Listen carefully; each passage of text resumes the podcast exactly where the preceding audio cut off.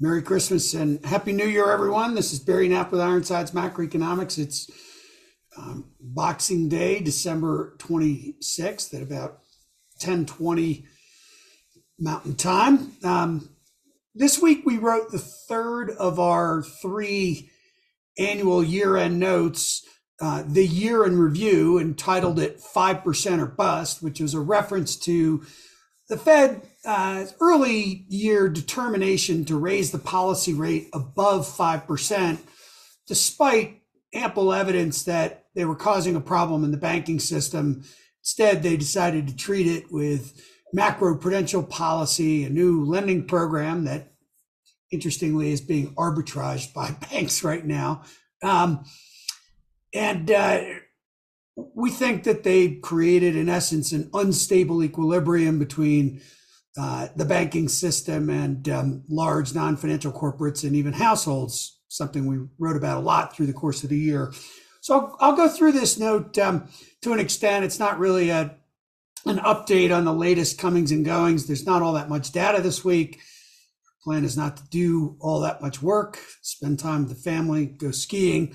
Um, but um, the, the note itself was intended to give you some real food for thought on what happened last year. We weren't trying to go through every uh, zig and zag in the economy, rather, trying to write about areas where we had a differentiated point of view about what was happening and why and what it meant for the future. So, you know, we began by discussing the productivity boom and policy bust that both occurred and um, went a little uh, Dickens by describing it as having been the best of times if you were in the generative uh, AI business, or the worst of times if you uh, worked at a bank or invested in AI or invested in uh, in banks. Um, the Fed made a couple of communication blunders through the course of the year. There was the March monetary policy report to Congress when Chairman Powell threatened to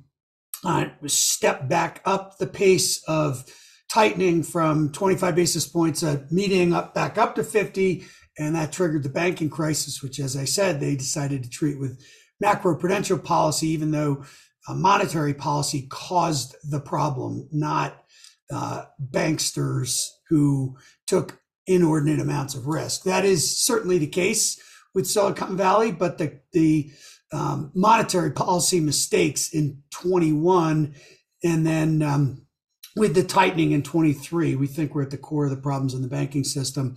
Um, as far as the economic review we did though it's really important to keep in mind that um, net revisions really drove the rally in the equity market. And if you had to nail it down to one variable it wasn't policy that drove the advance the complete retracement of the 2022 sell off. It was net revisions rising in tech and related sectors. That is consumer discretionary and communication services. And those surging revisions from November 22 through roundabout October of this year, why those sectors outperformed as much as they did. And so again, that's back to the, you know, sort of being in the AI or technology business more broadly versus being in the banking business and why the market rallied. Um, policy played a much bigger role in the comings and goings of the treasury market, which at the end of the day wound up very much where it began the year, um, having struggled with uh, all sorts of um, policy issues as it relates to treasury and issuance, as well as um, the Federal Reserve's two communication blunders. I mentioned the first one. The second one was obviously in September when they had that very hawkish forecast. So, as far as the economy goes, the things that we wanted to really remind everyone about that we we wrote uh, about through the course of the year, and we think they were important. First of all, was the divergence between gross domestic income and gross domestic product, or the expenditures method of of estimating output. We, in essence, had a recession in the corporate sector contribution to gross domestic income. Um, net operating surplus of the uh, private sector, private enterprises was negative three quarters in a row. That turned back up. That's coincided with the S&P 500 earnings uh, recession, if you will. Um, so we've come out of that. The question is, just how steep will be the recovery. It was a fairly shallow contraction. That was something we had written about early in the year that we thought if there was any kind of an earnings recession, it would be shallow. Earnings are nominal, and in periods uh, of relatively high inflation, you tend to get much more shallow earnings discussion or um, contractions because they are nominal.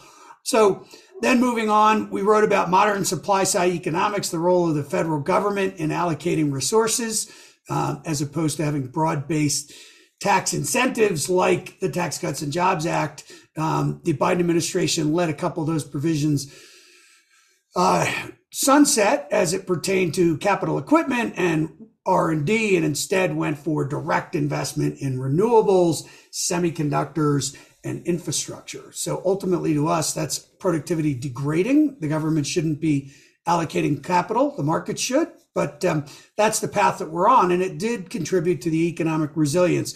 We then talked about the unstable equilibrium, our idea that um, the banking system, small businesses, real estate, and ultimately even funding the government was impaired by the deep yield curve inversion.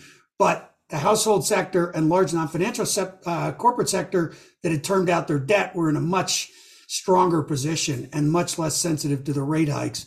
Um, we then talked about the role that goods deflation is playing in the current inflation. The Fed's nearly declaring victory here, and um, we're running core goods inflation at a six month annualized rate of negative two and a half percent. This is as deep as the uh, contraction we had in goods prices on an annual basis in the early 2000s after China was admitted to the WTO. Uh, we would not count on that persisting. There is uh, developing recovery in Asian trade, which implies global manufacturing could come out of recession and those prices will likely firm in 2024. Uh, we then talked about the bank credit contraction attributable to the deep curve inversion. Again, that's something that um, we don't hear a lot of economists talking about, but it is the second deepest contraction in bank credit in the last 50 years. The only obviously deeper one was during the global financial crisis. And then we talked a little bit about the global trade and manufacturing recession. Again, there's some evidence we may come out of that in 2020, uh, early in 2024 through policy, our policy review section, we talked a lot about the new sheriff in town, the idea that since 2021, the actions of Treasury in a lot of ways have been more impactful than the, the actions of the Fed, and um, just how critical that's been and is likely to continue to be as we move, move into 2024. Talked about the Fed actually having already been higher for longer, and that their decision to be not as high for not as long is a good one. Um, ultimately, it took them longer than we would have liked to come to this conclusion, but they're going to have to cut that policy rate to around about four percent to stabilize bank credit in our uh, in our point of view or with our point of view. Um, then we we sort of finished the note off with a little bit of discussion of asset prices about how we had an earnings level shock during the pandemic and that earnings are not going to um, uh, revert all the way back to the trend or go to 185 or anything like that. It was our point of view a year ago. It was seemingly correct. And um, while we don't think the earnings recovery will be quite as strong as is currently expected, something like 12%, we do think that um, we are in the midst of an earnings recovery that'll, again, probably be driven by technology. And then um, just our final thoughts you know, wrapping this up, the Fed's insistent on pushing beyond five, and the fact that we think they're going to probably need to cut to four. We're not sure inflation is going to be as cooperative as they currently think because of the outsized role that goods prices are playing and the prospect for continued restructuring of global supply chains implies that um, we're just getting a second round deflationary shock from the reopening in China, pandemic, net, you know, import prices from China, and the strength of the dollar, which is already in reverse because of the Fed's, um, you know, pivot back in December. So anyway, that was it for me. I hope uh, you all enjoyed uh, the writing we did. It was useful to your investment process. And um, uh, again, I'm not sure we'll get out a note this week, um, but uh, we'll be back first week in January, um, at it deep with the employment data that's going to come out that week, which we think will be critical to uh, the timing of the first Fed rate cut and uh, just how much they're actually going to cut in 2024. So, Barry Knapp, Ironsides Macro. Happy holidays, everyone. Have a good week. Thank you.